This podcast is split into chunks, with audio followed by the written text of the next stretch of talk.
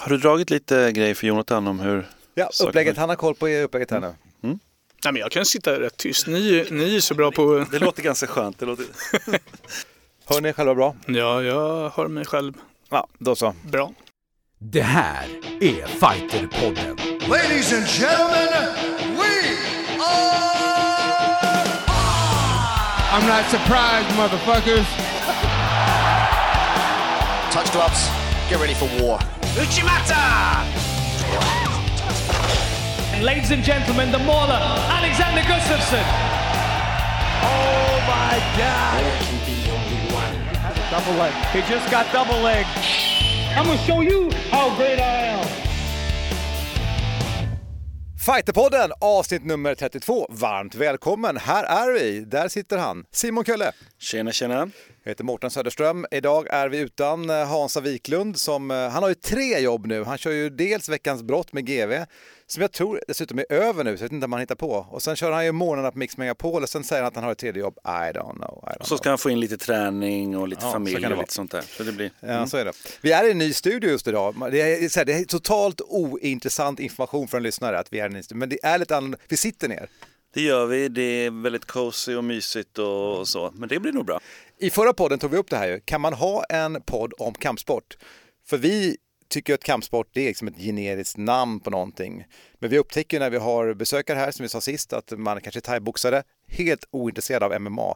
MMA-fighters, ointresserade av eh, thaiboxning eller karate och sånt där. Och så har vi en del vänner som tycker det här är jätteintressant. Så här. Men vi tror ju, hör och häpna, att det går att enas kring kampsport. Och därför ska vi idag också prata om hur man som förbund försöker ena det vi kallar för budo och kampsport. Välkommen Jonathan Broberg! Woo! Applåder! Tack, tack. Kul att vara här. Välkommen! Ja, du har varit där i nio år nu va? Ja, i 27 juli blir det nio år och då har jag en liten tradition varje årsdag sådär att jag går ut och äter en lite finare middag. Så det är en, ja, en tradition jag tänker hålla vid liv även i år. Eh, också ett litet manifest på att eh, åren går lite fortare och fortare. Det gör de också. Ja, ja. Du, vi ska prata om eh, Svenska Byrå Kampsportsförbundet, vi ska prata om Kampsportsgalan såklart och mycket mer. Du har ju fått instruktioner för nu kommer vi komma in på det som är Simons område.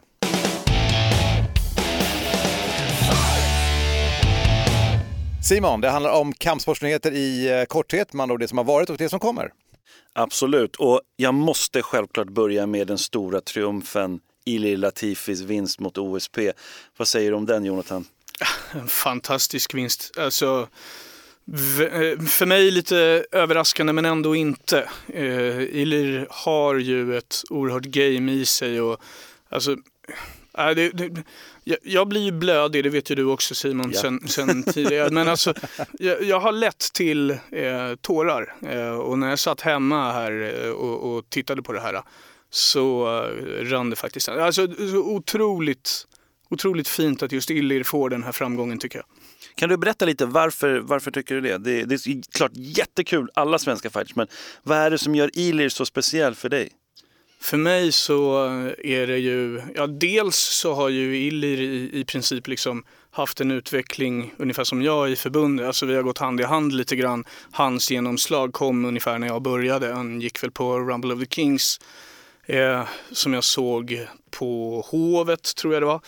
Då gjorde han en fantastisk match, eh, mötte en, en japan. Men jag, jag minns att han förlorade den matchen. Eh, och eh, sen, sen har han liksom han har utvecklats eh, hela tiden va?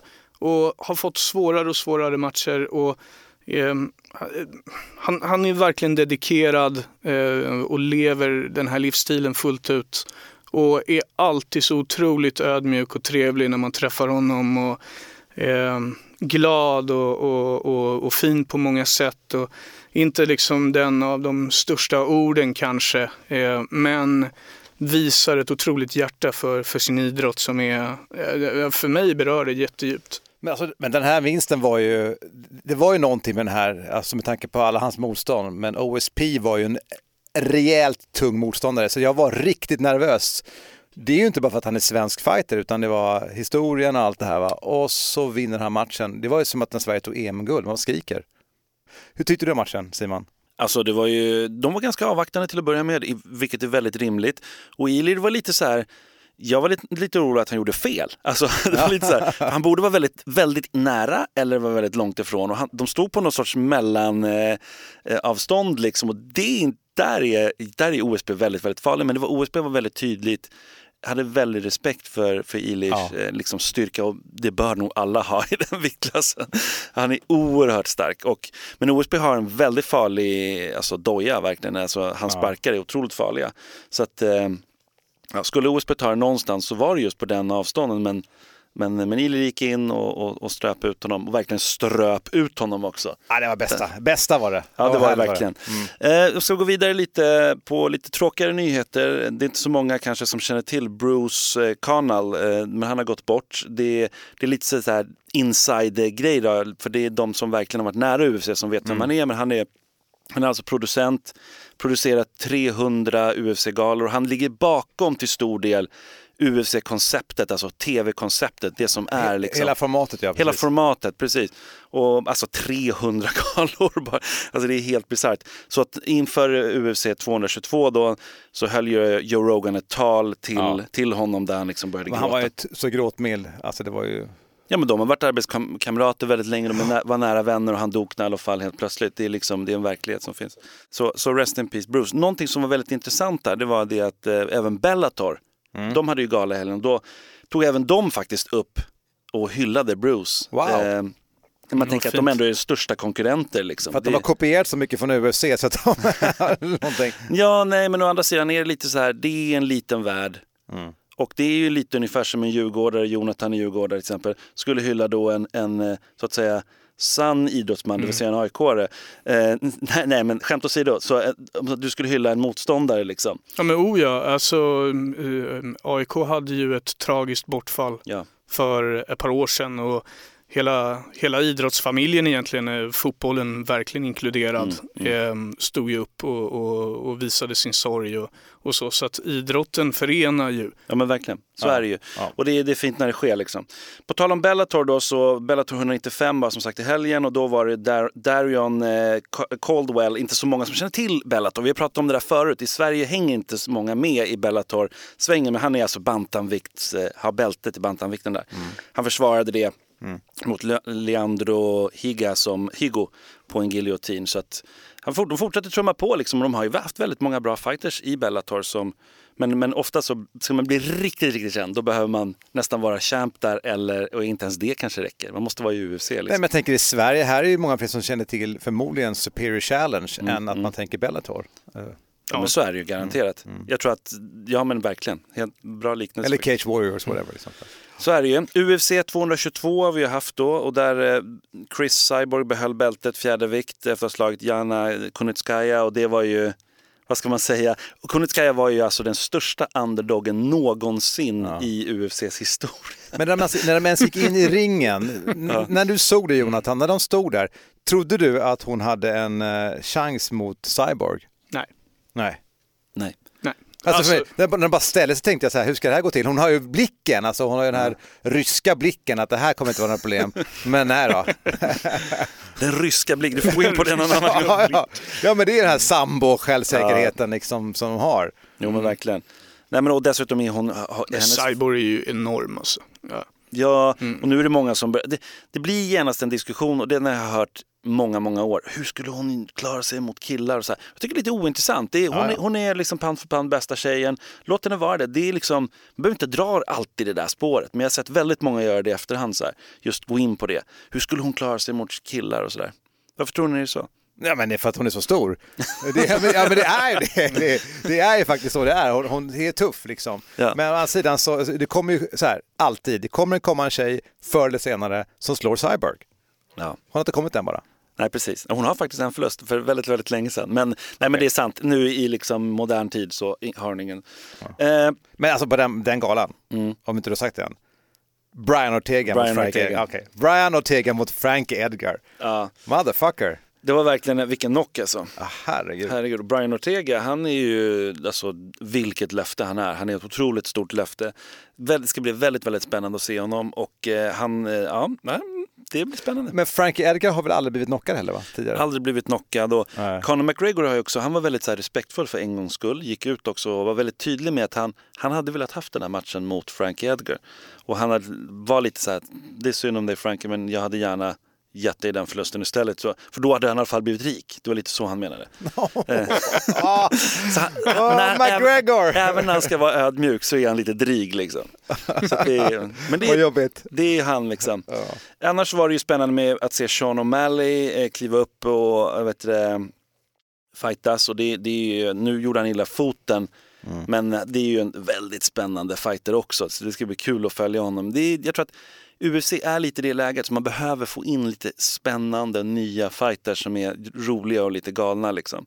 Så, att, så det ska bli väldigt kul att följa honom. Andrew Arlovski, någon som kanske inte folk tycker är jättekul att följa, men han har varit upp och ner och varit fram och tillbaka.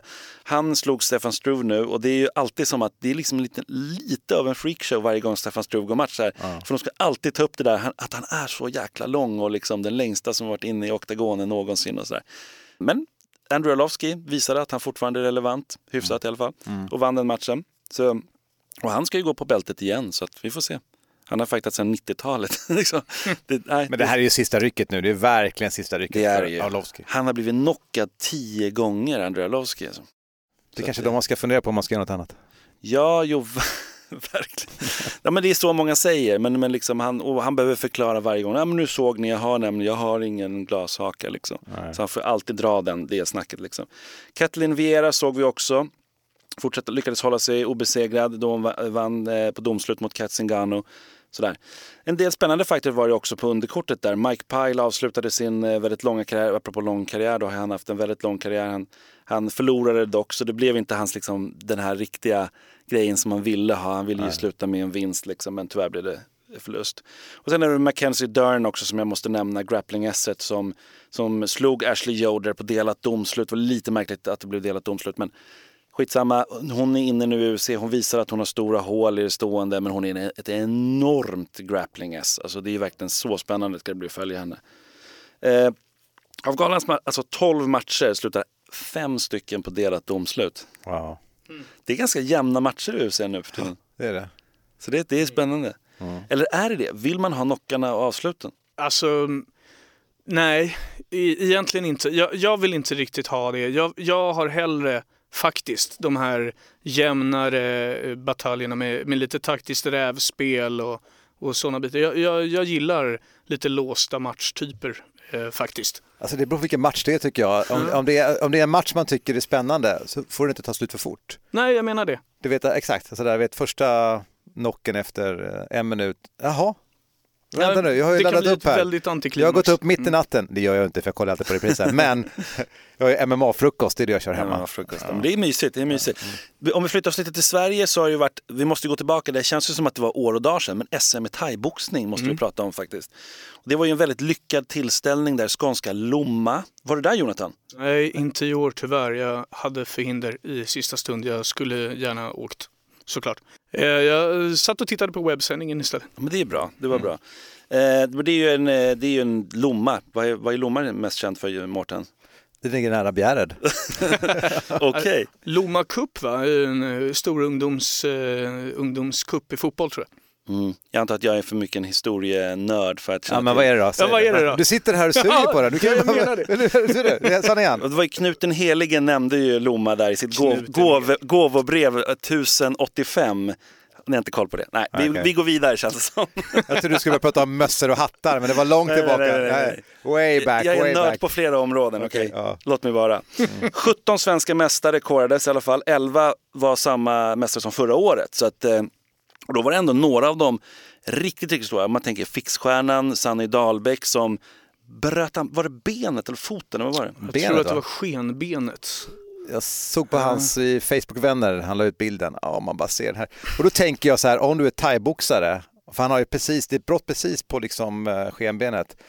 Alltså det där känns inte jätteskönt att ha i framtiden. Hur mycket den läker så känns det som att, ni vet ju själv, det blir ju ärrbildningar även i ben. Eller hur? Jag, har- jag har hört att om det, blir, om det bryts helt av så är det betydligt bättre. För då, då kan det läka och till och med kunna bli starkare. Eh, Det var mycket snack om det där när det var Anderson Silva, när han Ja, bröt sitt jag tänkte ben. på det. Det var ganska likt. Det var ganska likt. Ah, ja, det har vi pratat om. Åh, oh, han gick på benet. Åh, oh, verkligen. Oh. Man lider med Sunny alltså. Ja, lider med honom verkligen. Men Sunny kommer komma tillbaka, mm. han, är en, han är en grym fighter verkligen. Oh ja, oh Abdallah Habib då som många då riktade ögonen på tänkte att men då kommer han ta hand om det där. Han förlorade mot Adel eh, Ekvall där i minus 71-klassen. Vad säger du om Adel Jonathan? Du har följt honom lite. Ja absolut, en, en väldigt eh, duktig fighter som inte riktigt fått till det tycker jag. Men eh, taktiskt skolad, eh, kommer från Halmstad, de har ofta bra tekniker. Eh, generellt sett adel, inget undantag. Och uh, kul för honom att, vara, uh, att få, få stå längst fram. Jag trodde på Abdallah Habib, uh, som mm. många andra. Mm. Ehm, så att, men Adel gjorde det jättebra. Verkligen. Ja. Det, alltså, det, det, blir häftigt att följa honom i Mexiko-VM sen längre fram. Jag kan också tänka mig lite så här eh, mindre seriös grej nu då. Om man tänker vad han skulle kunna ha för nicknames. Man, man heter Adel. Det är ganska så här The Nobleman. Det finns mycket ja, som man skulle kunna ja, liksom, komma in med hatt och cap och så här. Om man gick över till MMA kanske. Har du Göteborgs? Ja, men jag, är, jag är på Göteborg. Låt mig, låt mig tänka på det här stund så ska ni kunna få någonting. Ja. Så är det han som tar över. Jag hänger för mycket med de här göteborgarna, det är som är problem. Jag känner jag det. tänka alltså. på sadel och grejer här, skitsamma. Ja, kör du. Nej men sen var det lite så här the usual suspects som av, på tjejsidan, eh, alltså Sofia Olofsson, eh, hon är så äckligt bra. Isa Tidblad, Keski Kangas, otroligt bra. Patricia Axling, otroligt bra. And the list goes on. Alltså, Jonathan, det var ju andra, om man tänker också, vilka mer tjejer vill du nämna där? Om man tänker tyngsta vikten där. Eh, ja, Mamic är ju, vann ju EM i mm. höstas. Jag var där och såg det. Ehm, hon har gått framåt otroligt mycket de senaste åren. Eh, och lagt till sig en, en vacker stil. Det hade hon inte när hon gick VM i, i Jönköping tyckte jag, utan det var lite grötigt. Mm. Numera eh, en, en, en liksom thaiboxare på, på, på riktigt om man säger så. Eh, talangen Josefin Lindgren Knutsson från ja. Allstars vill jag också framhäva mm. här. Eh, henne kommer vi att få se mycket av. Ja, men verkligen. Otroligt duktig redan nu. Det är, det är spännande. Det, det, är ju något, vi har varit inne, vi har haft Patricia här två gånger också mm. i podden och det är verkligen, eh, det är någonting väldigt speciellt. Och när Hamza var här då nämnde han ju också att vilken är den bästa thaiboxaren? Då nämnde han Sofia, alltså mm. av alla i ja, Sverige. Sofia, ja. Hon är ju liksom, det, är ju på, det är en annan nivå verkligen. Så Kostas eh, imponerade mm. ju väldigt ja. mycket också. Det var ganska så väntat. Men med tanke på det som hände sist när han verkligen fick fick liksom möta absoluta världsklass. Kushenko, ja. Ja, Kushenko där, Artur Kushenko. Och sen kom han nu, men han, han skulle ta hand om SM-titeln och han gjorde det. Jag tror Kostas har eh, tagit Kushenko-matchen eh, på det sätt som jag tycker man ska göra när man möter sådana, det vill säga lärdom. Alltså, han, han sa det till mig när han, han kom upp till kansliet och, och, och surrade lite och då sa han det till mig att nu har jag mött den tuffaste. Mm. Jag mm. har ingenting att vara rädd för eh, längre överhuvudtaget. Och jag tror inte han var rädd heller när han gick in mot Kushenko. Det såg man när han tog sig an Kushenko-matchen också. Han, han, eh, han gick på rätt bra i första, första ronden där. Eh, och sen, sen tog ju Kushenko såklart över mer och mer men eh, Kostas är, är jätte, jätteduktig. Mm. Kommer gå långt. Ja men verkligen. Vi rör oss vidare. Ett JVM har ju varit i jujutsu. Där hade vi Emma Lette som tog guld för Sverige. Eh, i Abu Dhabi. Det var ju häftigt mm. bara för att åka dit och, och fightas liksom. Vi hade Madeleine Örenmark också som kom till finalen och tog silver där. Det är, det är också på tjejsidan. Det är ju någonting, tjejer och kampsport just nu, som verkligen är på frammarsch. Eller hur Jonathan? Ja, absolut. Och, eh, ett sånt viktigt år som det är för svensk jujutsu eh, så har det börjat på bästa möjliga sätt. Och då tänker jag på att det kommer ett VM på hemmaplan här i, i eh, november i, i Malmö. Eh, det, det, är ett väldigt viktigt eh, jujutsu-år för, för, för Sverige och att då få börja med ett JVM-guld, Emma Lette, eh, det är inte säkert att hon kommer att ta plats i, i, i en VM-trupp sen. Men, men det, det ger liksom en skjuts framåt på något sätt eh, ändå.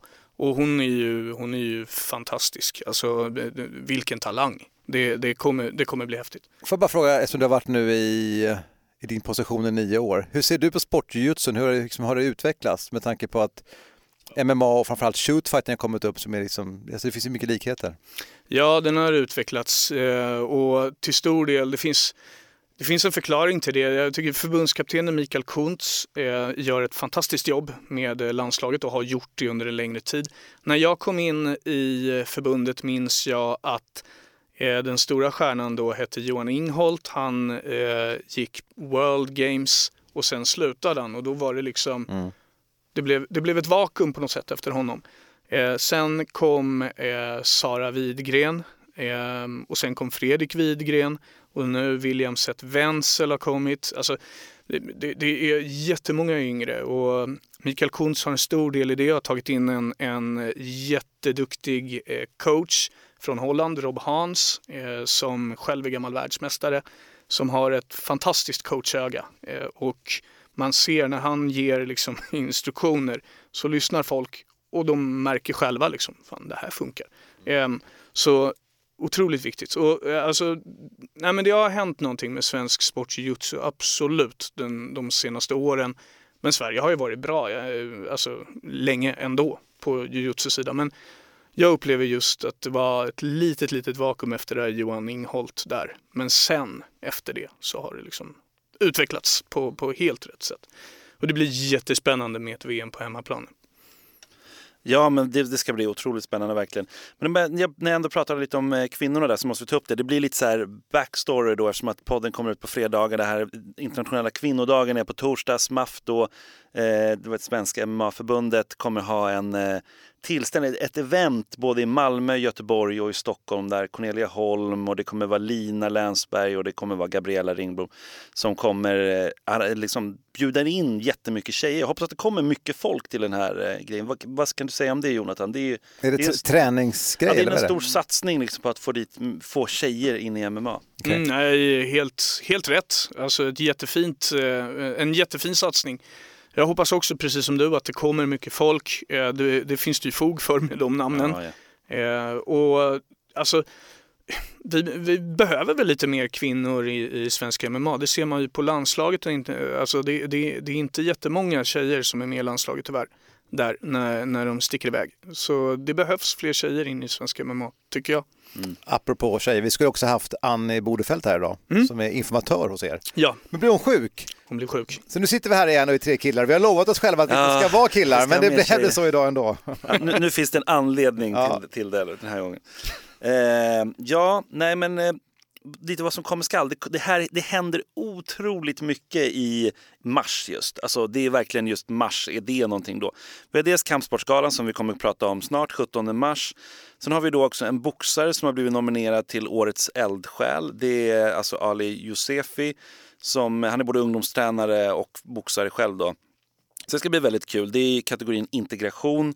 Så det kommer vara en tv-sänd gala i mitten av mars där han kommer då satsa. Så det är alltid kul när det kommer upp kampsportare. Vi, mm. vi täcker ju all, försöker täcka liksom all kampsport här i podden. Så att då är absolut boxning en del i det. Liksom. 23-24 mars då har vi SM i karate i Solnahallen, eh, gammal, gamla hederliga Solnahallen. är, det, är det traditionell karate då? Alltså är det Shotokan? Eller vad är det, alltså, det är inte Kukushin, för den tillhör ju då mm. eh, Kampsportsförbundet, så de har eget SM, men det är all annan karate. Mm. Jag, det tror jag i alla fall att det är, all, de Ja, det, de claimar att de har alla annan karate. Men det, det är Karateförbundets SM helt Precis, enkelt. det är deras SM. Mm. Mm. Eh, Exakt. Kyokushin hade ju sitt SM i, i höstas, det, ja, det första. Mm. De har ju alltså blivit, de blir bättre och bättre på Karateförbundet ska säga. Det är ändå väldigt gediget förbund som var stor, stor del av Kampsportsförbundet en gång i tiden tills de gick ut efter massa rabalder. Det finns en hel halv, halv bok om det där man kan läsa. Har du skrivit den eller? Nej, den har inte, den har inte jag skrivit, men eh, det är Stefan Stenhult som har varit med och skrivit den, ja, tidigare ordförande. Men den, där står om alla liksom rabalder, det var, det var, mycket, det var intrig, alltså Game mm. of Thrones som det har varit inom Taekwondo-förbundet, det var ju liksom ingenting nästan eh, mot vad det var i Karateförbundet en gång i tiden. De har tvättat det där ganska mycket, de har jobbat väldigt mycket, men de har varit dåliga på att få dit liksom sändningar, att man vet, filmar deras matcher. De har då, varit dåliga på att kapitalisera lite på det här. Mm. Man tänker att karate var enormt stort på 80-talet. Om de bara hade liksom tagit tag i den här sporten på riktigt som MMA gjorde sen senare till stor del då. Då hade ju karate idag varit liksom en... en Fast vi pratar ju också om att vi tycker att karaten har fått en revival. Absolut, alltså det, det, det är dit jag vill komma. Men vi sa också i någon podd att till stor del tack vare MMA, alltså där ja, har liksom ja, ja. karate kommit tillbaka liksom. Ja men verkligen.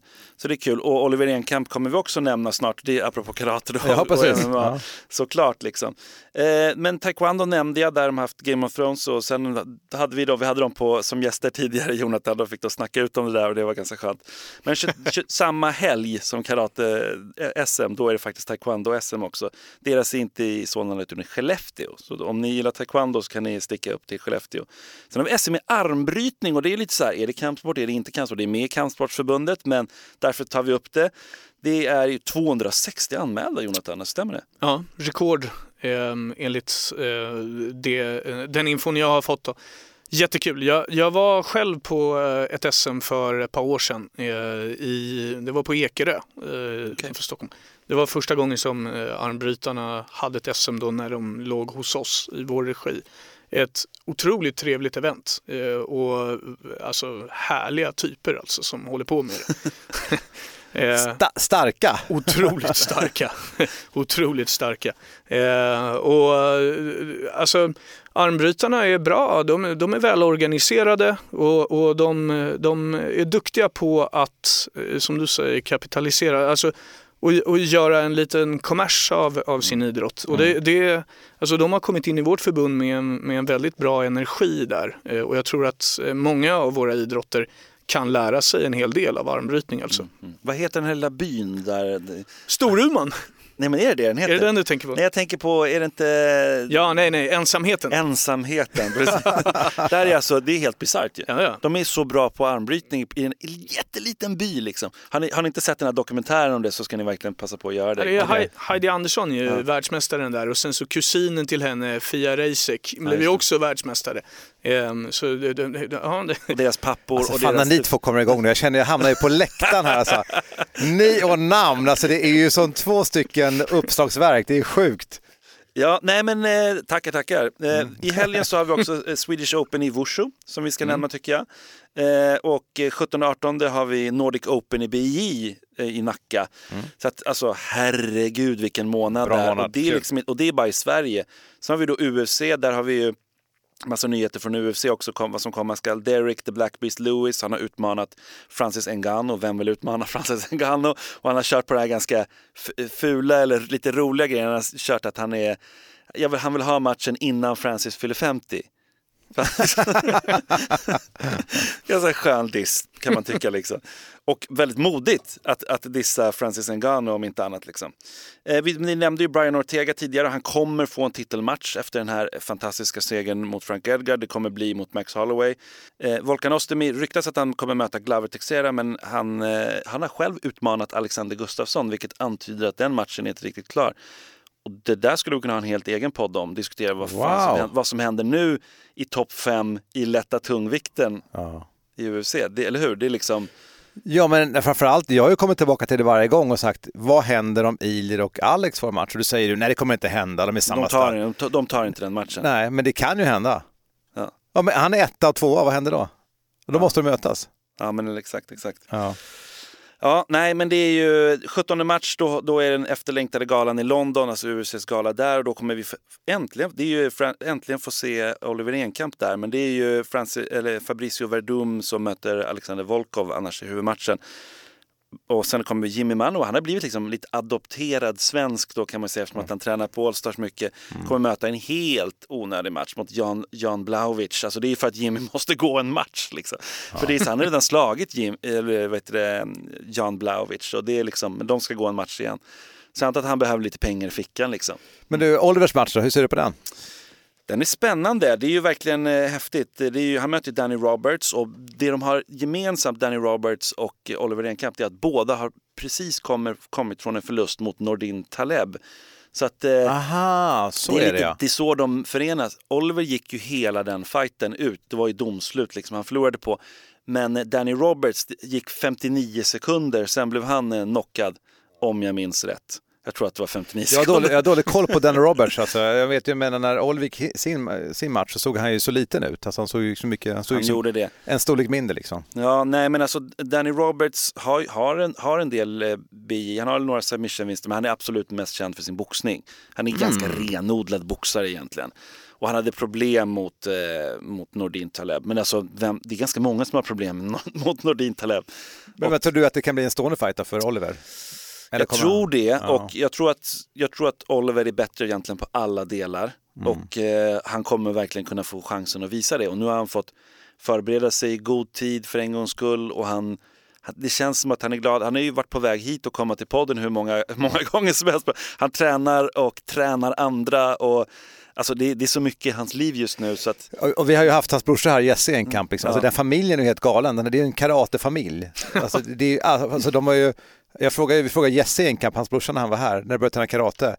Alltså det var han i mammas mage. Alltså de har tränat sen han var... Det är helt otroligt. Sparka i magen liksom. Ja.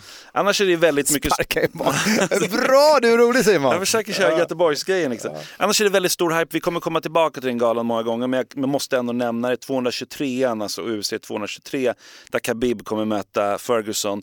Den och Johanna Jędrzejczyk kommer också gå match. Hon kommer ju möta Rose Namajunas i en rematch där. Men där, där vill jag säga det nu att eh, Sabit Magoma- Magomed Shapirov kommer gå... Vad heter han, sa du? Eh, Magomed Shapirov. Det är så sjukt. Sabit Magomed Shapirov. Eh, han kommer, alltså Magomed Shapirov är intressant för han är en dagestansk fighter. Han har gått några matcher nu i UFC men han flyger helt under radarn. Folk har inte koll på honom än så länge. 14-1 i rekord och är liksom nästa stora stjärna verkligen i, eh, från Dagestan. Det är, ju, det är ju någonting med dagestanier och fighting rätt all- allmänt. Så det ska bli väldigt, väldigt kul att, att få se honom. Och sen får vi, en vacker dag får vi säkert se eh, även Khabibs lillebrorsa som eh, springer runt och går matcher på lite mindre galor än så länge. Så Alltså vilken månad det va? är bisarrt. Hela Mars podden går till den här Ja månaden. det gör den ju. Då har du inte ens nämnt att det är årsmöten också. Årsmöten är det och, och vi har Kampsportsgalan som vi måste prata om nu. Ett poddtips från Podplay. I fallen jag aldrig glömmer djupdyker Hasse Aro i arbetet bakom några av Sveriges mest uppseendeväckande brottsutredningar. Går vi in med hemlig telefonavlyssning och, och då upplever vi att vi får en total förändring av hans beteende. Vad är det som händer nu? Vem är det som läcker? Och så säger han att jag är kriminell, jag har varit kriminell i hela mitt liv men att mörda ett barn, där går min gräns. Nya säsongen av Fallen jag aldrig glömmer på Podplay.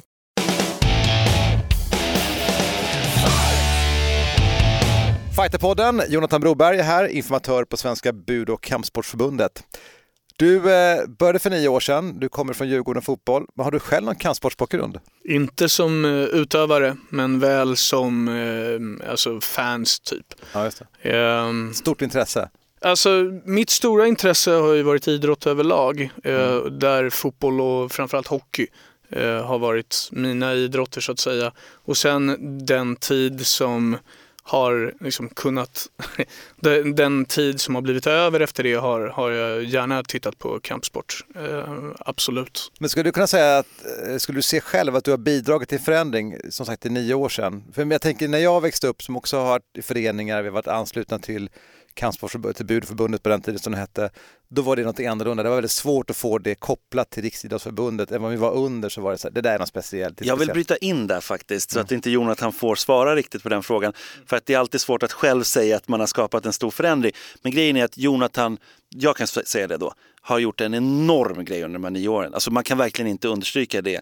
Eh, och jag, jag har inte ens eh, betalning av Jonathan för att säga det här. Så, att, så det, det kommer verkligen för hjärtat. Nej men alltså på riktigt, Stefan Stenud som, som tog in Jonathan, de två gjorde otroligt mycket tillsammans. Sen har Jonathan liksom du har lärt en hel kår utav kampsportare, massa underförbund, alltså hur man jobbar mot media, du har jobbat upp liksom sporter och det, det är liksom Nej, men att göra det till, en till, till en Ja. idrott tänker jag också, att det blir Ja. det. Inte bara att det är någonting speciellt annorlunda, där är de här som håller på med direkt. Man måste tänka liksom väldigt brett och det tycker jag du har gjort Jonathan.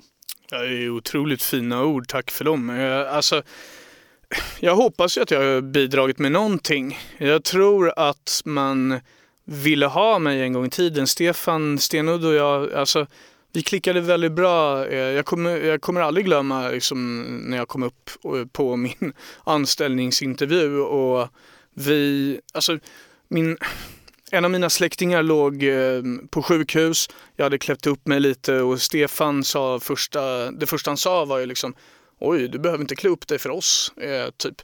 Nej, men det har jag inte gjort heller, sa jag eh, och så skrattade vi.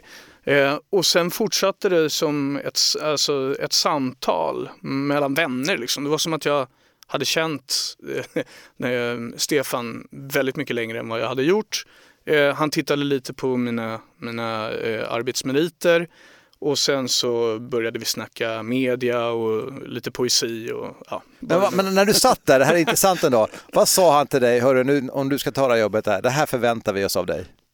Han sa att de vill eh, åt den kunskap som jag kunde ha med mig från fotbollen.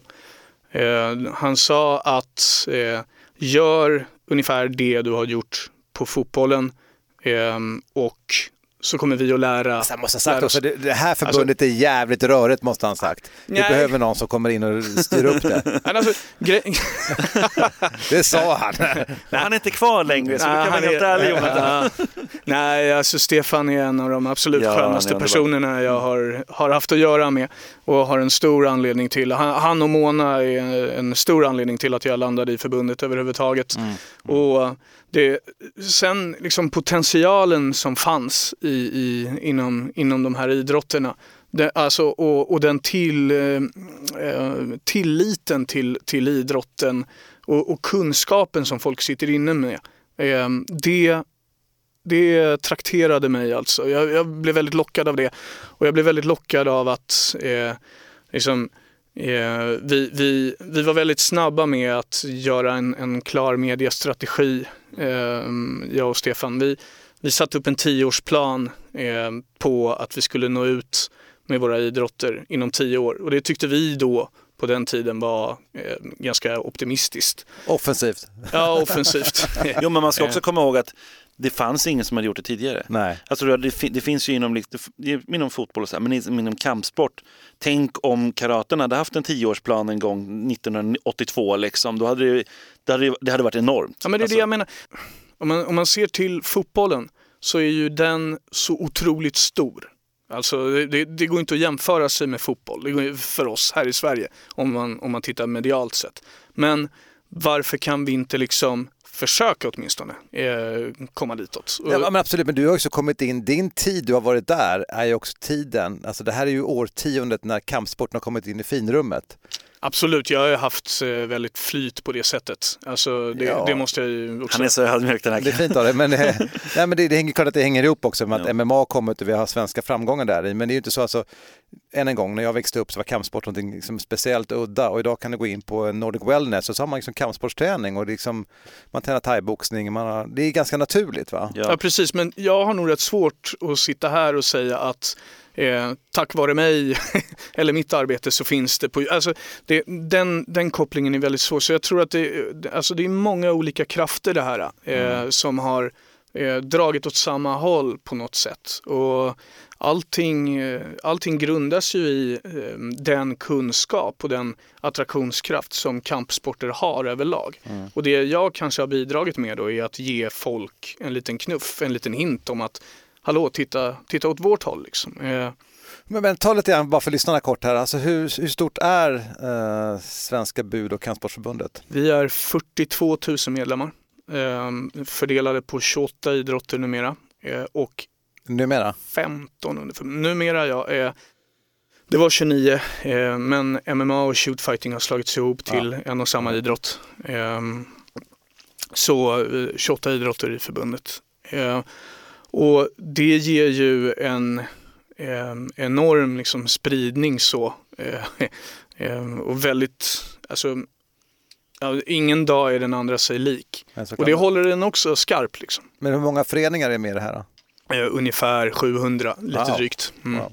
Och det är den vägen som ni finansieras också då? Är det föreningsavgiften? Eh, alltså, vårt förbund finansieras till största del av eh, det statsstödet man får då, som ett eh, SF, eh, alltså ett specialidrottsförbund eh, inom RF. Så det är egentligen vår största inkomstkälla. Så. Du ser att Simon har massa frågor, jag måste bara fråga en fråga till. kör, kör, men, men hur särskiljer ni budo och kampsport? Hur gör man det förresten? Ja, det är en väldigt bra fråga. Alltså, eh, Ja, eh, egentligen så var det väl så att eh, Budoförbundet en gång i tiden startades som Judoförbundet. Sen lämnade judon och fler och fler budoidrotter togs in och då blev det ett budoförbund. Och sen under Ehm, ja, Wushon var med också på eh, väldigt tidigt så det var ju liksom budo, budoförbund och vursun. man så. Alltså, Eh, budoidrotter och vursun var med. Eh, och sen ehm, under ehm, en tid så kom ju kickboxning in eh, i förbundet och sen eh, Erik Åsbrink tog över som, som ordförande och då öppnade han upp möjligheten för liksom MMA och thaiboxning och de här att komma in också. Och då föll det sig ganska naturligt att gamla budoförbundet kan inte liksom ja, många idrottare identifierar sig inte som budoidrottare liksom, så då, då blev det Budo och kampsportsförbundet. Judon är fortfarande inte med, vad händer där? Ja, de har ju ett eget förbund. Eh, och, är det bra tycker du? Nej, alltså jag vill ju egentligen ha eh, alla kampsporter under ett och samma paraply. Mm. Eh, egentligen. Och det tror jag egentligen också att RF vill. Eh, RF eh, vill egentligen inte så som jag uppfattar det, eh, ha fler SF under sig. Nej, utan snarare vill man klumpa ihop eh, SFen. Men samtidigt, liksom, det, det, alltså, tittar man på hur det blev för karate när de lämnade oss så blev det ju också så att deras ekonomi eh, blev ju betydligt bättre mm. eftersom de fick mer pengar av att bli ett eget SF eh, direkt under RF än vad de fick genom att vara en idrott hos oss. Då. Mm. Och det är ju en modell som eh, jag vet att eh, många över mig i vårt förbund har eh, gnytt om lite grann på RF. Eller till RF. Att man liksom, om ni nu inte vill ha fler förbund, ja men då kanske ni också ska ändra den ekonomiska modellen så att det faktiskt inte missgynnar fler idrottsförbund. Men det blir stort ändå, alltså förbundet. För att dra en anekdot, för det här är så konstigt. Mm. Way, way back, nu snackar vi alltså tidigt 90-tal eller till och med 80-tal. Då tränade jag ninjutsu. Mm. Och då mm. fick inte vi hyra lokal i Stenungsund om inte vi var med i Budoförbundet, för det var så kommunen fungerade. Budoförbundet var det och Budoförbundet var i stort sett karate och judo. Mm. Och då fick inte vi vara med för ninjutsu, det var något lurigt va. Så då sa de, ni får inte vara med. Alltså Burförbundet sa nej till oss att komma in och då sa mm. kommunen. Så då gick vi till Gymnastikförbundet Just. och så sa vi, hej kan inte ni komma och kolla på vår träning? Så kom de dit och så eh, gjorde vi lite kullerbyttor och så gjorde vi lite hjulningar och så sa de, jättefin. Så vi kom med i Gymnastikförbundet och så gick vi till kommunen och sa, hej vi är med i Gymnastikförbundet och vi vill hyra en lokal. Och då säger Stenungsunds kommun, nej säger de alltså att eh, det där tycker inte vi är gymnastik. Så att Gymnastikförbundet blev så nobbade av kommunen. Så att de gick på Stenungsunds kommun och sa, har ni överklagat det? Hur, hur kan ni som kommun tala om för oss vad som är gymnastik? Så komplicerat var det på den tiden. Mm. Alltså det säger en del om vad som har hänt och man bara önskar det, men snälla någon, kan inte någon ha, förstå vad kampsport är? Och så mm. berättar du nu alltså med, med 700 föreningar, liksom 28 olika mm, förbund, vad som har hänt. Jag tycker det är fantastiskt. Lite roligt, jag tycker det var lite kul där när jag tänkte på den, din story där. För det, det går lite tillbaka, alltså för gymnastik det är faktiskt också en av de första förbunden och tillsammans med fäktning, det är här, gymnastik och fäktning är liksom the backbone lite grann av svensk kampsport om man tänker längre tillbaka i tiden. Så här, nu pratar jag liksom slutet av 1800-talet, så här, det är någonstans där och om man pratar ling, om vi verkligen ska gå in och nörda. Så, liksom, Vad är liksom- ling?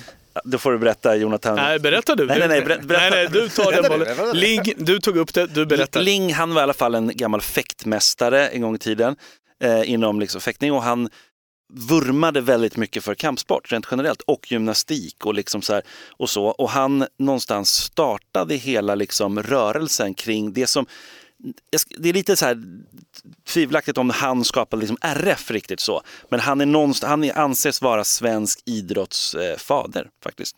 Men du, apropå det här med bara vad ni har för förbund, men så kommer ju armbrytningen in och vi bete, alltså det, det, är klart att men det, många måste tycka att det var lite konstigt och för dem är det förmodligen, alltså är det för att det inte var, är det det mest naturliga förbundet av mig? Ja, det skulle jag faktiskt säga. Jag tycker det. Jag tycker armbrytning klassar in eh, som en form av kampidrott alltså. Eh, och de var ju hos brottningen, mm. eh, brottningsförbundet med ett Eh, alltså de, de var inte en, en, en, del av förbundet vad jag har förstått utan de hade ett avtal, ett samarbetsavtal på något sätt tillsammans med brottningen. Så de, alltså, de är väldigt lyckliga över att vara inne hos oss istället och vi är väldigt lyckliga över att armbrytningen faktiskt kom, kom till oss också. Eh, och ehm, efter att ha sett armbrytarna eh, i, i liksom hur de är eh, i, i, i sina träningsmiljöer och hur de är i sina... Alltså, eh, det, det, det är ett lika stort community som vilket annat eh, kampsportscommunity. Liksom. Och, och eh, vi, har ju, vi har ju andra idrotter i, i förbundet som inte precis har eh, liksom den, eh, den, den kampsportiga delen av sig heller eh, riktigt. Om man tänker på Kyodo till exempel, japanskt bågskytte. Just det. Eh, sådär, som eh, eh ändå är med hos oss. Liksom. Så att, eh, jag tycker armbrytningen har en, en bra plats hos oss. Jag tycker att armbrytarna... Jag tänker Kyodo faller ändå liksom under budo på något Ja, det gör det ju. Det gör det ju. Men alltså arm, ja, nej, men eh, jag förstår att folk tycker att liksom, ja, men armbrytning, vad har det med kampsport att göra? Liksom? Jag kan mm. förstå den grejen. Men då tycker jag också att man, då, då, är det nog folk som kanske inte riktigt har sett det live och sådär heller, utan man associerar det mycket med barer. Liksom. Det känns som att liksom, då skulle även dragkamp ja kunna komma in. Det, det, det, jag förstår ju att det är en kraftmätning mm. och jag säger inte att det är fel. Nej. Eh, jag, jag ser att de här tränar, alltså, det, alltså armbrytning, det är ju ingen lek. De tränar ju stenhårt för att de ska vara starka. Liksom. Jag förstår allt det där. Men det är mer bara, liksom, var går gränsen? Ja, precis. Alltså, eh, dragkamp, mångkamp, de, de, är ju egna förbund, ja. eh, egna SF eh, i, i, under RF-paraplyet så att säga. Mm. Eh, så att de, att de skulle komma in hos oss är, är ju inte sannolikt just nu.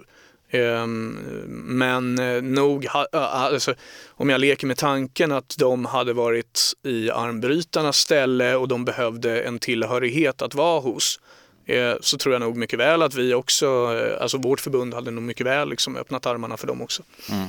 Mm, man kan ju också tänka sig så här, all kraft, alla kraftsporter liksom och sånt också. Om, är det kampsporter? Så, så någonstans måste ju gränsen gå. Jag ja, det är klart. Att, jag vet att det, det, är lite sämre liksom, åsikterna jag såg, nästan lite trollåsikter. Det var ju så här, vad är nästa grej? Gyttjebrottning liksom. Var det någon göteborgare som drog liksom. Vadå göteborgare? Ja, det var göteborgare. Såklart liksom. Nej men det, det, det, är ju liksom bara larvigt för att det är någonstans, det, ibland är det kamp på med väldigt många olika vapen inom situationstecken. Ibland är det faktiska vapen, ibland är det bara armen och ibland, alltså ibland är det glima där man bara ska få ner någon. Alltså det är lite mm. så att det som känner sig som en kampsport, är någonstans, eller en budo eller kampsport, är ju någonstans det. Jag tycker det, jag har vurmar ju väldigt mycket för Hema om någon har missat det. Mm. Sådär, jag brukar ofta ta upp mm. det. Och det var ju också så här liksom, är det då en, är det historiskt eller så, men där finns det ju tävlingar och SM och allting. Och det är någonting som ändå är väldigt bra med att vara med i ett förbund, så här, framförallt ett sånt här stort förbund, det är att legitimiteten Absolut. blir väldigt, väldigt mycket större. Så att jag förstår 100% varför armbrytningen vill vara med. Plus att det är ju en framgångssaga. Men titta på Idrottsgalan, inte nu den som var nu, men den innan, när ni vann liksom jag vet inte hur många hundratusen, det var, det var ju, de kom ju på någon dum grej och ger er pengar för varje guldmedalj, eller vad var det? Prispallen, ja, ja. precis. Eh, dum grej för dem, bra grej för oss. Ja, alltså en väldigt bra grej, en otroligt bra grej. Eh, och en, en väldigt nobel sak ja, ja, eh, att, att göra. Det, det vill säga, alltså, och eh, vi... Men de gjorde inte om det om man säger så? Jo, jo absolut. Gjorde de det? Ja, ja men, den, den, finns kvar. Alltså, men de outade det inte lika stort? Kan ni bara förklara för, för lyssnarna här nu? Mm. Ta ja, det blir internt nu, förlåt. Ja, eh, nej, prispallen eh, skapades av, eh, alltså som ett projekt kan man väl säga lite grann av Svenska Spel. Initierat i alla fall av Svenska Spel. Där eh, det utgår en prispeng, en prissumma per eh, vunnen internationell eh, officiell mästerskapsmedalj, typ EM-VM. Ja. Eh, och den prissumman per medalj har varit 10 000 kronor. Och första året vann vi 54 medaljer enligt deras räkning så det blev ju eh, då 450 000. Eh, och sen, eh, eh, de har delat ut det tre år nu, eh, tror jag. Och vi har ju vunnit den medaljsammanställningen två år och kommit tvåa ett år. Så 10 000 per medalj? 54 medaljer första 540 000 alltså? Ja. ja. Eh, Bra. Ja, det är, det är ju otroligt Bra bra. räknat. Ja, och, Men han sa 450 000 så Ja, jag var du har tvungen. varit tvungen. Det är, Ja, liksom, ja, nej, nej, jag vill bara det, så det, ihop det det. är Messerschmitten Nej inom men dig. lägg av, jag vill bara veta. Men, ja, gre- men, nej, men obligation var ju att man skulle göra en, eh, att pengarna skulle gå tillbaka till eh, barn och ungdomsidrott då. Så därav kunde vi starta det här projektet eh, Motorik, Physical Literacy, som vi har gjort i förbundet nu. Eh, där vi på något sätt är eh, lite ledande i Sverige så, eh, med eh, ett, ett synsätt på träning som jag tror många förbund kommer att applicera och många idrotter kommer att applicera längre fram. Men vi ligger, vi ligger längst fram i bräschen där för, för det vill projektet. du bara kort ta om det? Vad, vad innebär det sa du? Alltså i, i runda slängar så är det ju alltså, ett banbrytande synsätt på träning som kommer ifrån Kanada egentligen. Eh, och eh, Träning för barn eller vad sa du? Nej. Ja, det, alltså, där har man riktat in sig för, för barn, men det handlar om att få folk i rörelse egentligen. Och då menar man ju då på med forskning att 90 av, eh, av alla rörelser eh, lär du dig eh, innan du är 11 år. Eh, och lär du dig de rätt rörelserna så ligger du väldigt bra till för att fortsätta röra dig på rätt sätt även i, i äldre åldrar. Så eh, det här är väldigt liksom forskningsbaserat så i Kanada där alla eh, eller många instanser i samhällena där har gått samman och tror på det här och man ser en, en stor förändring där. Eh, och vi har då med hjälp av de här pengarna kunnat starta ett, ett lite liknande arbete som vi tror, som vi tror på. Det, det är ett slags läsförståelse fast för rörelser. Mm, Det är väldigt, väldigt intressant. Jag har ju tagit upp det också, men Jag du kanske det. inte minns det på, som en nyhet. När det var pratar ju så otroligt mycket, Simon, Framför, är det? framför eh, folk i rörelse, är det så? Ja, det är ett annat projekt. Det är ett annat till och med, det är inte Ja, kopplat det, till det. nej, det kommer, ifrån, eh, det kommer ifrån RF och Svenska Spel. Just det. Och där har ju vi också slutit ett avtal med dem. Det är spännande. Och där vi har två ambassadörer då, eh, Fredrik Widgren, jujutsu och Patricia, Patricia Axling. Men var ärlig. Jonathan, var ärlig. Namnet. Framåt. Framför folk i rörelse. Framåt för det, det, fler det i finns rörelse. någonting lätt tyskt över det hela och jag är halvtysk så jag får säga så. Eh, vad säger du Jonathan? Jag, alltså jag blir lite glad för jag, Mm. jag, får ju, jag får ju associationerna till full fart framåt. eh, Ja, jo, som ja, har en, det hade en, en, vara- annan in, eh, en annan innebörd för mig. Men den stora heta gröten, Mårten, kom igen nu. Kampsportsgalan! Ja!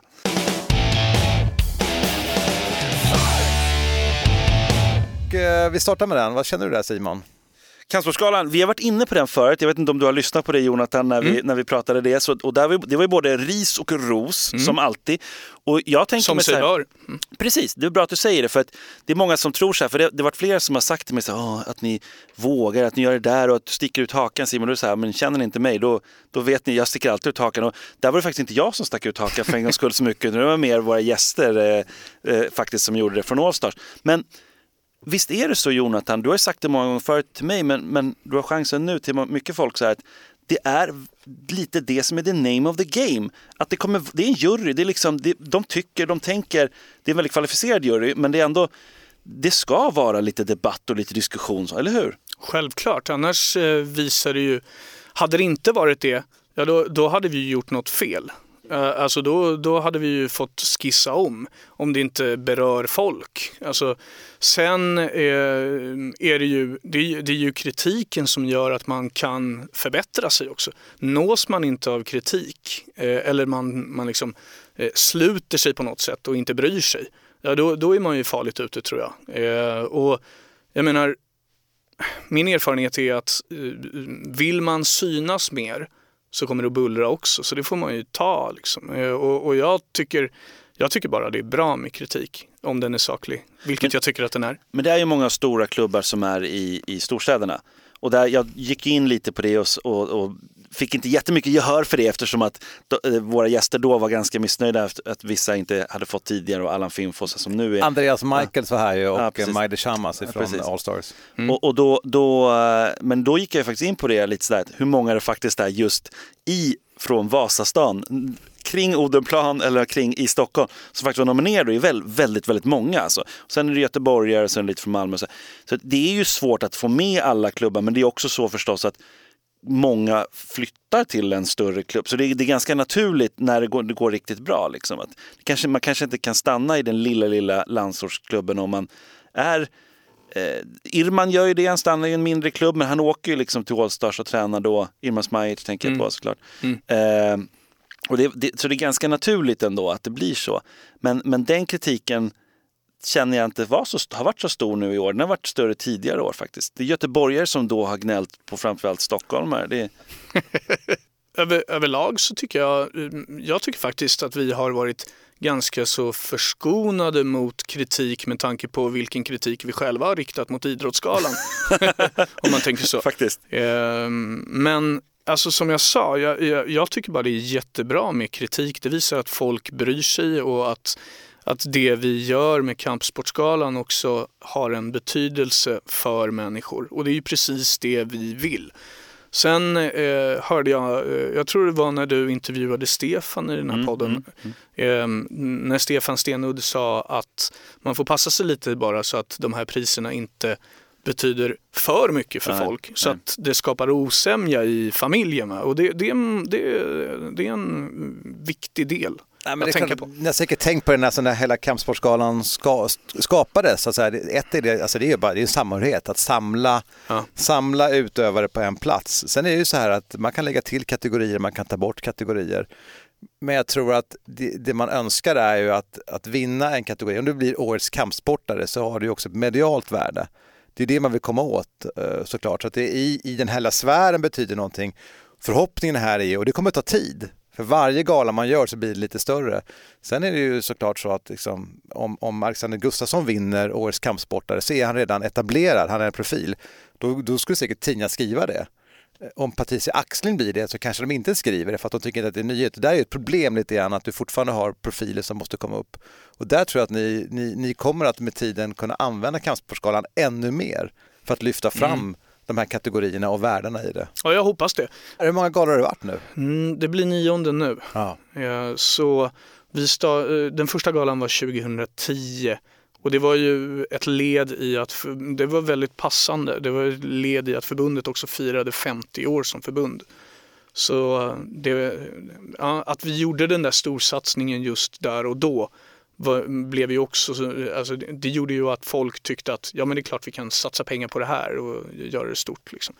Och sen blev det ju naturligt att vi fortsatte med galan efter, efter första gången. Så att eh, på den, på den vägen var det då. Och egentligen så var det ju också så att vi såg ju att våra enorma kampsportsframgångar eh, som vi liksom skövlade internationellt hade ju väldigt svårt att nå ut medialt eh, och även få fäste i, idrotts, eh, idro, i idrotten.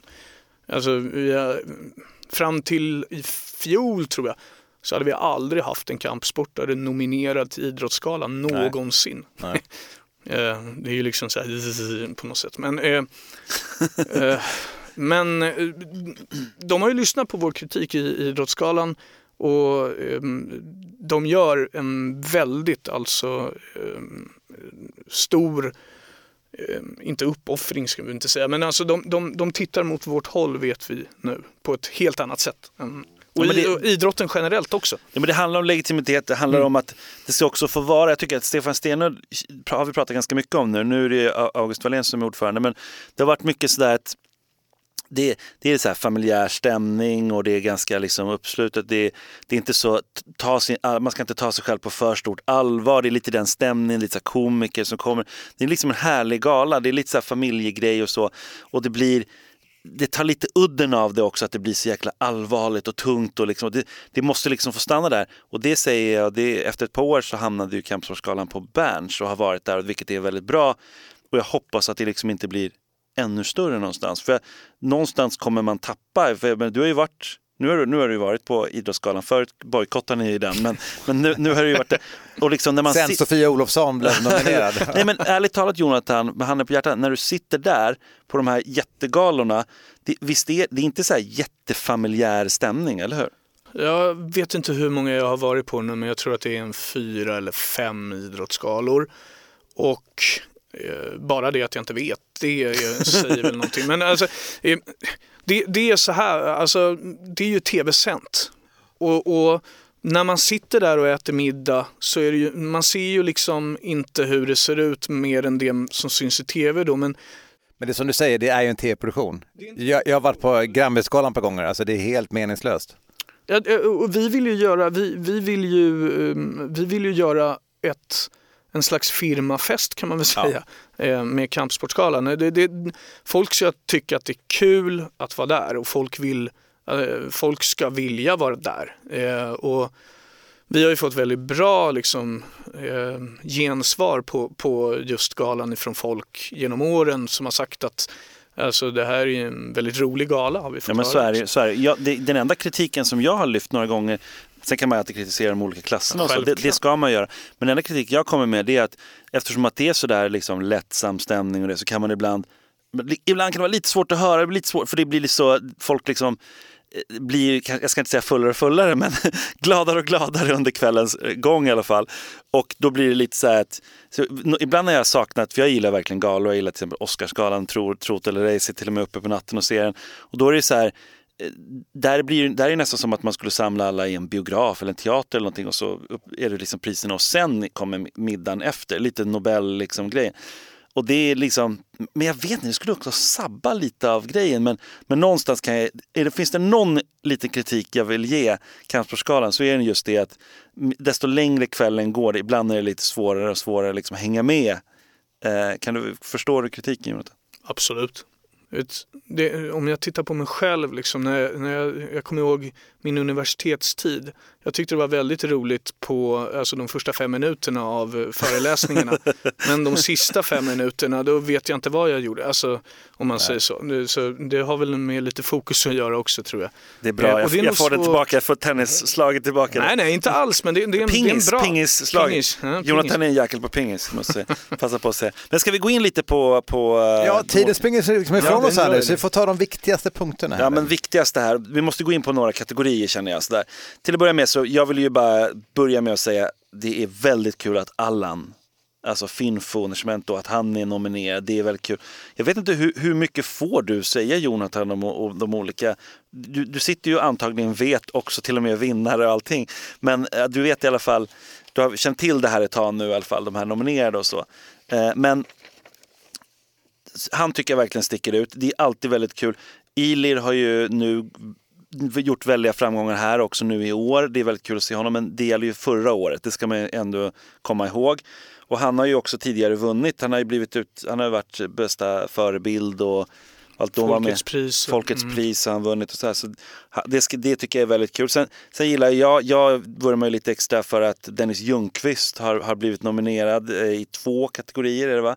Eh, Hema, Dennis Ljungqvist som har gjort en otrolig, alltså han gjorde ett otroligt förra året i Hema. Årets tror, traditionella jag, utövare och årets mästare. Precis, mm. jag, jag, tror att uh, han vann 59 av 60 matcher. Ja, det var något sånt där. Mm. I fjol. Det är, ja. ju, det är ju groteskt. Det är helt groteskt internationellt liksom ändå åka runt och det, det är det är respekt.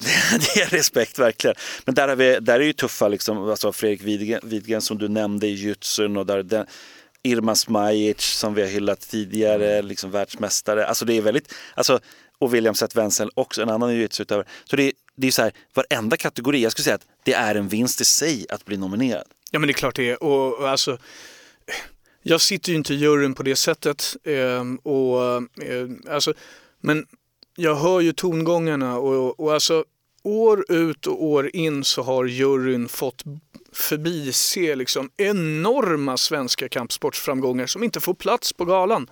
Som inte får plats i liksom, och, och, och jag tänker mig men, men varför är det så? Ja, men det, det, framgångarna är ju... För att det är för liksom- många framgångar menar du? Ja, de, de, är ju abnorma. det, det är liksom, jag tror, nu, nu kommer jag inte ihåg exakt, jag borde ju ha haft det med mig naturligtvis, men jag tror att vi vann i fjol 34 guldmedaljer på internationella mästerskap.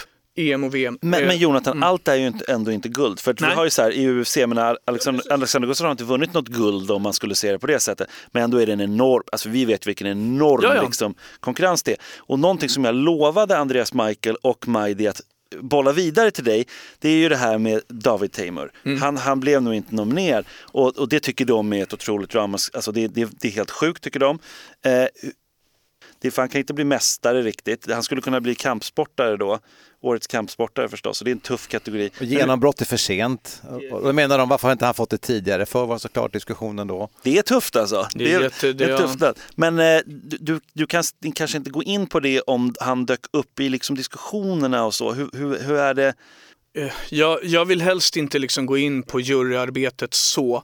Men vad ska jag säga? Jag, alltså, det, är ju, det är ju jättemånga namn som alltid figurerar. Och, och det, alltså du har ju suttit i juryn själv Simon. Du ja. vet ju själv liksom hur det är att plocka bort någon som har vunnit VM-guld mm, mot någon annan som har vunnit VM-guld om man säger så. Det är enormt svårt alltså. Eh, Så, eh, alltså David har ju, han, alltså det han har gjort är ju så otroligt respektingivande, såklart. Men han faller ju ändå mellan stolarna någonstans mellan kategorierna. ju det nu är lite han ju. Folkets pris och någonstans är det så här, ja, Han är ju nominerad liksom på ju. galan. Det är många som inte är det. jag vet. Och jag tror problemet är så här, det, Ja. som du säger, det är så många, det är ju att ingen vet ju vad ni har för samtal i juryn, så du vet inte ens, vad är ens på tal? Vem var det? De kan bara se på listan, ah, jag var inte med. Jaha, men det finns säkerligen Men, en men om, man, om, man tittar, om man tittar då, om man får spela lite din advokat här Jonathan, då är det ju så här. Allan eh, Finfo, världsmästare i BJJ, alltså, där är det snarare ramaskri. Nu är du på att- årets kampsportare. Årets kampsportare. Där är det snarare ett ramaskri att han inte har blivit tidigare. Och det, det kan jag verkligen tycka. Men det vill jag minnas att jag tog upp. Får jag prata om min tid i juryn? Har jag tystnadsplikt? Det är väl yttrandefrihet. ut. Att, Okej, för då vet jag att jag nämnde Finfo och jag, jag har för mig att han inte, var han inte kopplad till någon Ja, för jag vet att jag tog upp också Jack Hermansson och då, då var det att ni kollade och då tillhörde ju inte han, han, är ju svensk liksom men han tillhör en norsk klubb och då kan han inte bli nominerad sådär. Jag kommer inte ihåg alltså. Nej, Eh, skitsamma det men han- det, där är med, det, vilken fight, sen har vi Alexander Gustafsson, Patricia Axling och Sofia Olofsson. Det är liksom så här, två världsmästare och sen tre världsmästare och Alexander Gustafsson. Det är liksom dem. Ja, men alltså, det, är det jag menar. Det är helt Alltså, bisarrt. Men Om du kan- läser upp de namnen igen och så smakar man liksom på de namnen och så Men Jonathan, men, men. I, inom Oscarsgalan, där har de gjort så att det är så svårt att bara få ner det till fyra. Det det- det är upp till tio stycken som kan vara nominerade till bäst, årets liksom, bästa film. Då. Skulle det kunna vara någon grej på alltså att fler blir nominerade? Eller finns det någon nackdel med det? Bra fråga. Eh, vi har haft den frågan uppe förr eh, också. Eh, och vi har haft en fråga förr om eh, att kapa nomineringarna eh, Aha, också okej. i, i viss fall. Men vi har, vi har ändå kommit till den liksom, insikten, tycker vi, att det här formatet passar ganska bra. Mm. Eh, det måste vara en bedrift att bli nominerad också. Mm, mm, mm. Alltså, om, det måste vara ett innehåll, ett mervärde i att vara nominerad tycker jag också. Och eh, jag menar vi har jättemånga framgångar eh, nu. Vi vet inte hur det ser ut om tio år. Eh, men vi vet kanske att Kampsportsgalan kommer finnas om tio år. Eh, och har vi då inte liksom eh, de här jätteframgångarna då, ja då kommer det ju å andra sidan bli väldigt svårt att hitta sådana nomineringar. Ja, men så är det ju. Och någonting som jag måste, måste ta upp känner jag, det här är jätteviktigt för mig att säga, det är det att när jag satt med i juryn så var det inte så här PK, det var inte politiskt korrekt, utan det var verkligen så här, här har vi nu de här personerna, de här har gjort det här. Det var ingen så här snack om, okej den är den kommer från den här orten eller den kommer från det här eller det är en tjej fram, ska gå framför en kille eller något, eller så här.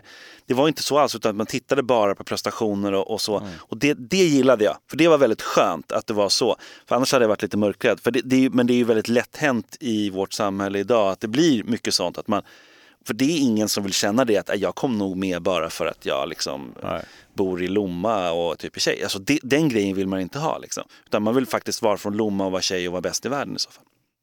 Men hörni, vi kommer få svar på det här. 17 mars är det va?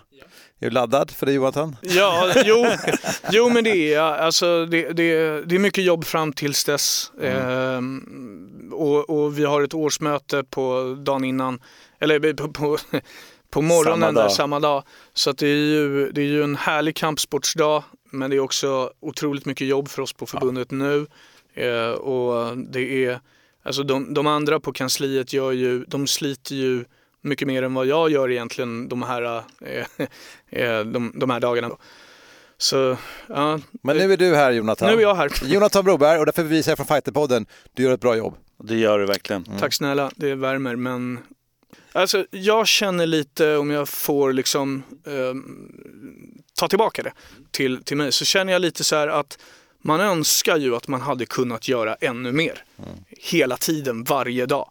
Eh, och, och, alltså, jag försöker verkligen vara tillgänglig i princip hela tiden eh, för alla möjliga.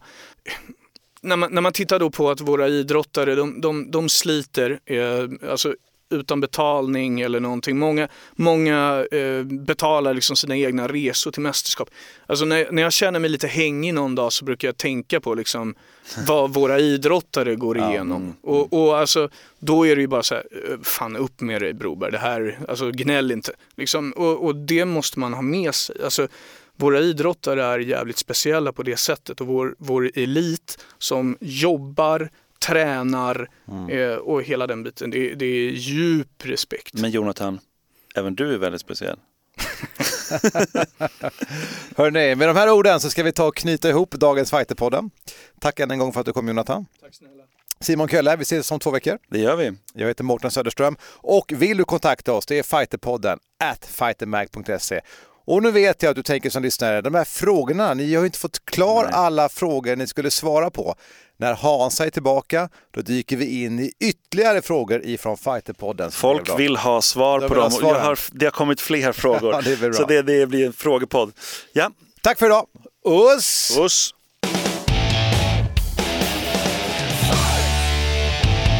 Fighterpodden produceras av Suba Media för Radio Play. Poddtips från Podplay. I podden Något Kaiko garanterar östgötarna Brutti och jag, Davva, dig en stor dos skratt. Där följer jag pladask för köttätandet igen. Man är lite som en jävla vampyr. Man har fått lite blodsmak och då måste man ha mer. Udda spaningar, fängslande anekdoter och en och annan arg rant. Jag måste ha mitt kaffe på morgonen för annars är jag ingen trevlig människa. Då är du ingen trevlig människa, punkt. Något Kaiko, hör du på Podplay. Därför är gardinerna.